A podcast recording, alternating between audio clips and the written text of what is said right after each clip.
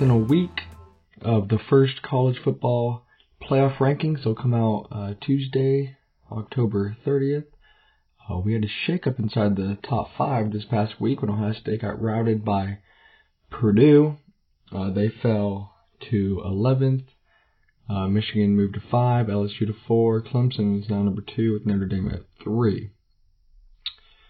Something happened this week that I think needs to be discussed, and it should be at this time of the year with the playoff rankings about to come come out.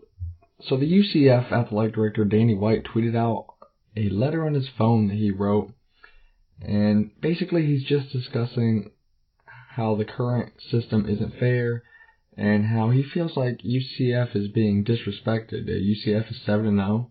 They're ranked 10th in the AP poll this week. Uh, some of the quotes that uh, he tweeted out he said college football is the only sport in America that is not settled on the field. Um, sports should be all about wins and losses and not the brand on the jersey. And my personal favorite of the quotes was college football has become a subjective popularity contest. And to a point, I agree that the system isn't completely fair. I I give him that. If you think about it, college football is the only sport in the world that eliminates half the field from playoff contention before the season even starts. If you think about it, the Power 5 conferences are the only teams that actually have a legitimate shot. The Group of 5, they have zero chance of making the playoff. UCF, um, they've played perfectly the last season and a half. They haven't lost. They're on a 20 game win streak and they're still not being taken seriously. They're not seriously considered to be a part of the playoff. But with that being said, just because the system isn't completely fair does not mean that UCF is being disrespected. First of all, the 10 college football conference um, commissioners unanimously voted for this current playoff model. All 10, which means UCF, their conference's commissioner, voted for this model. He didn't have to vote yes. He could have voted no. He chose to vote yes. So in his eyes, he thought they were getting a good deal. So is it completely fair? No, but they agreed to it. So, second of all, we just need to get rid of this idea that they're being left out because college football is out to get them or they're disrespecting them. They're being left out because they have a terrible resume.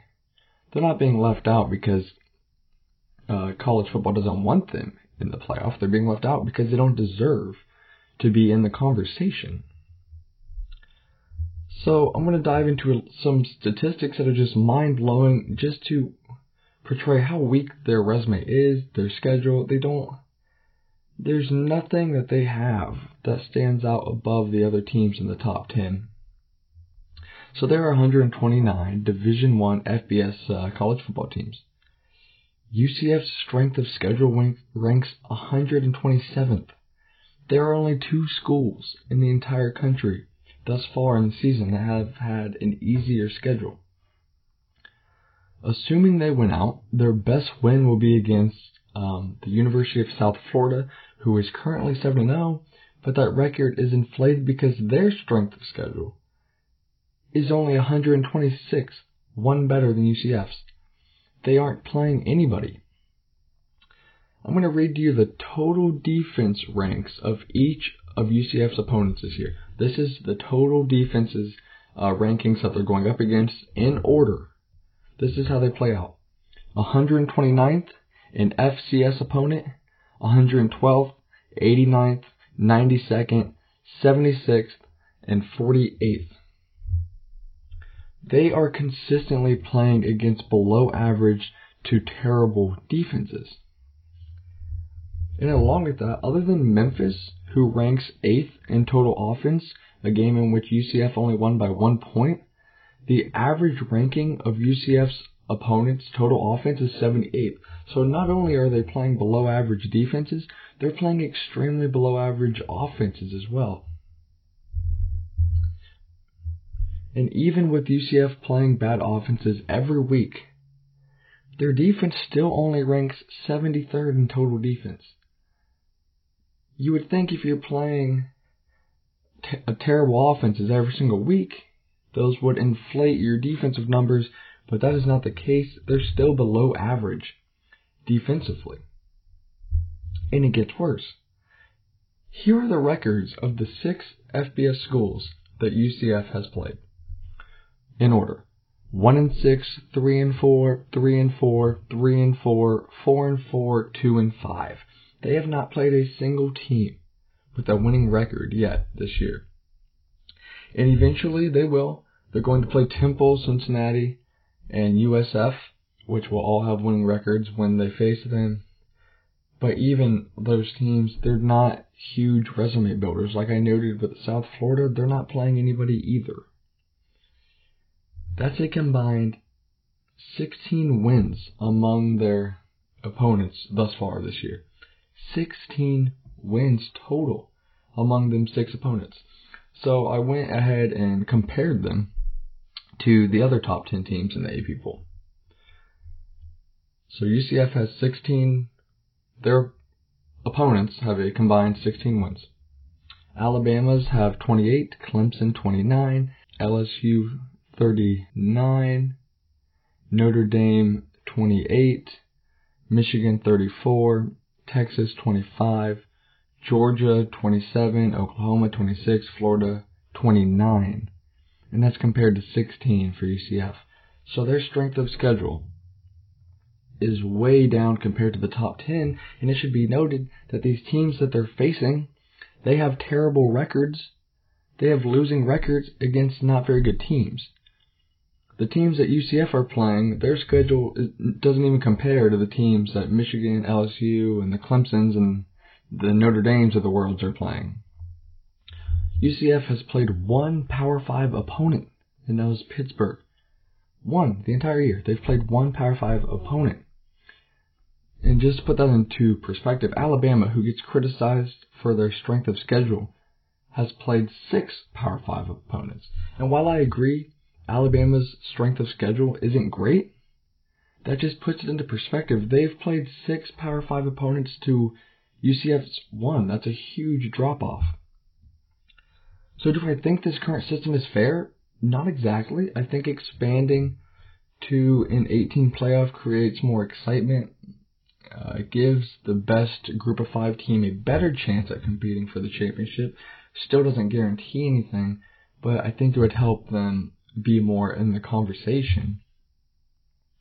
Um, and just to show you how extreme the circumstances have to be for UCF to make the playoff, I came across something on social media the other day that was a scenario, the best likely scenario in which UCF gets into the playoff. And it goes like this Hold your horses, this is going to get wild, and it takes a while to get through all of this. This is the best likely scenario in which UCF gets into the playoff. LSU beats Alabama, but then loses to Texas A&M. Alabama also loses to Auburn. Georgia then beats Florida but loses to Kentucky, resulting in an SEC championship matchup between Kentucky and Texas A&M. Michigan loses to Penn State, beats Ohio State, and then loses in the Big Ten Championship to Iowa. Oklahoma and Texas lose to West Virginia, then West Virginia loses to Texas in the Big 12 Championship game. Notre Dame loses to USC. Clemson loses to Boston College, and then they lose to Virginia Tech in the ACC Championship game. And then Utah wins the Pac 12. And with all of that madness, which most of it doesn't even seem possible. Um, it is still not a guarantee that UCF would get in. That is just the most likely scenario. All of that has to take place just for them to have a chance. Um, so no, it's not completely fair, but it's not because they're being disrespected. It's because the way their schedule is set up and the way the current system is set up, they don't deserve to be in that conversation. They don't play the competition that the Alabamas and the Clemsons, Notre Dames, and LSU's play every week. They don't have to go to hostile road environments every week against big teams. Their biggest game is going to be against the University of South Florida. If you give the schedule to any of the other top 10 AP top 10 in the AP pool, they're either going undefeated or with one loss. You know, it's not if you can make a great argument that if UCF had to play LSU's schedule, if UCF had to play Michigan's schedule, they're losing three or four games. So they're not being disrespected. They don't deserve it. Their resume doesn't stack up. It doesn't even come close to the resumes of the other top 10 teams. I'm not saying they couldn't hold their ground, and I'm not saying they're a bad team, but I'm saying that they don't deserve to be seriously considered as a viable playoff candidate. Because based on what they've done this season, who they have played against, uh, they don't deserve a chance at playing in the playoff more than these other playoff contenders do. They can't compete with the other top five, top six, the top eight teams. On the field, could they stand their ground? I think so. That doesn't mean they deserve to be in that conversation. They have not done enough on the field. And p- part of that is because they don't have the chance to do that on the field. And I understand there's nothing they can do about that. Their schedule is their schedule. But, with that being said, it doesn't change the fact that LSU and Michigan, they can't change their schedule either. Clemson can't change, they can't help that they're playing better schools.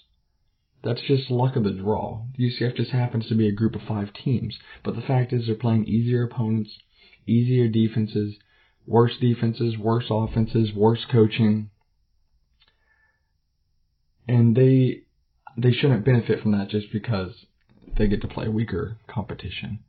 Um, their resume just don't compare. They're not being disrespected. Disrespected. They just don't deserve to be in the college football playoff conversation. Thank you for listening to this episode of the Kennergy Sports Podcast. Make sure you follow me on Twitter at Jacob underscore K E N N two. Like and retweet on Twitter, like and share on Facebook, and make sure you subscribe to my podcast. If you're listening on iTunes, make sure to drop a review. Let me know what you liked. Let me know what you didn't like. Uh, interact with me. You can message me on Twitter. Let me know what you want to hear on the show, and make sure you tune in next week for my next podcast.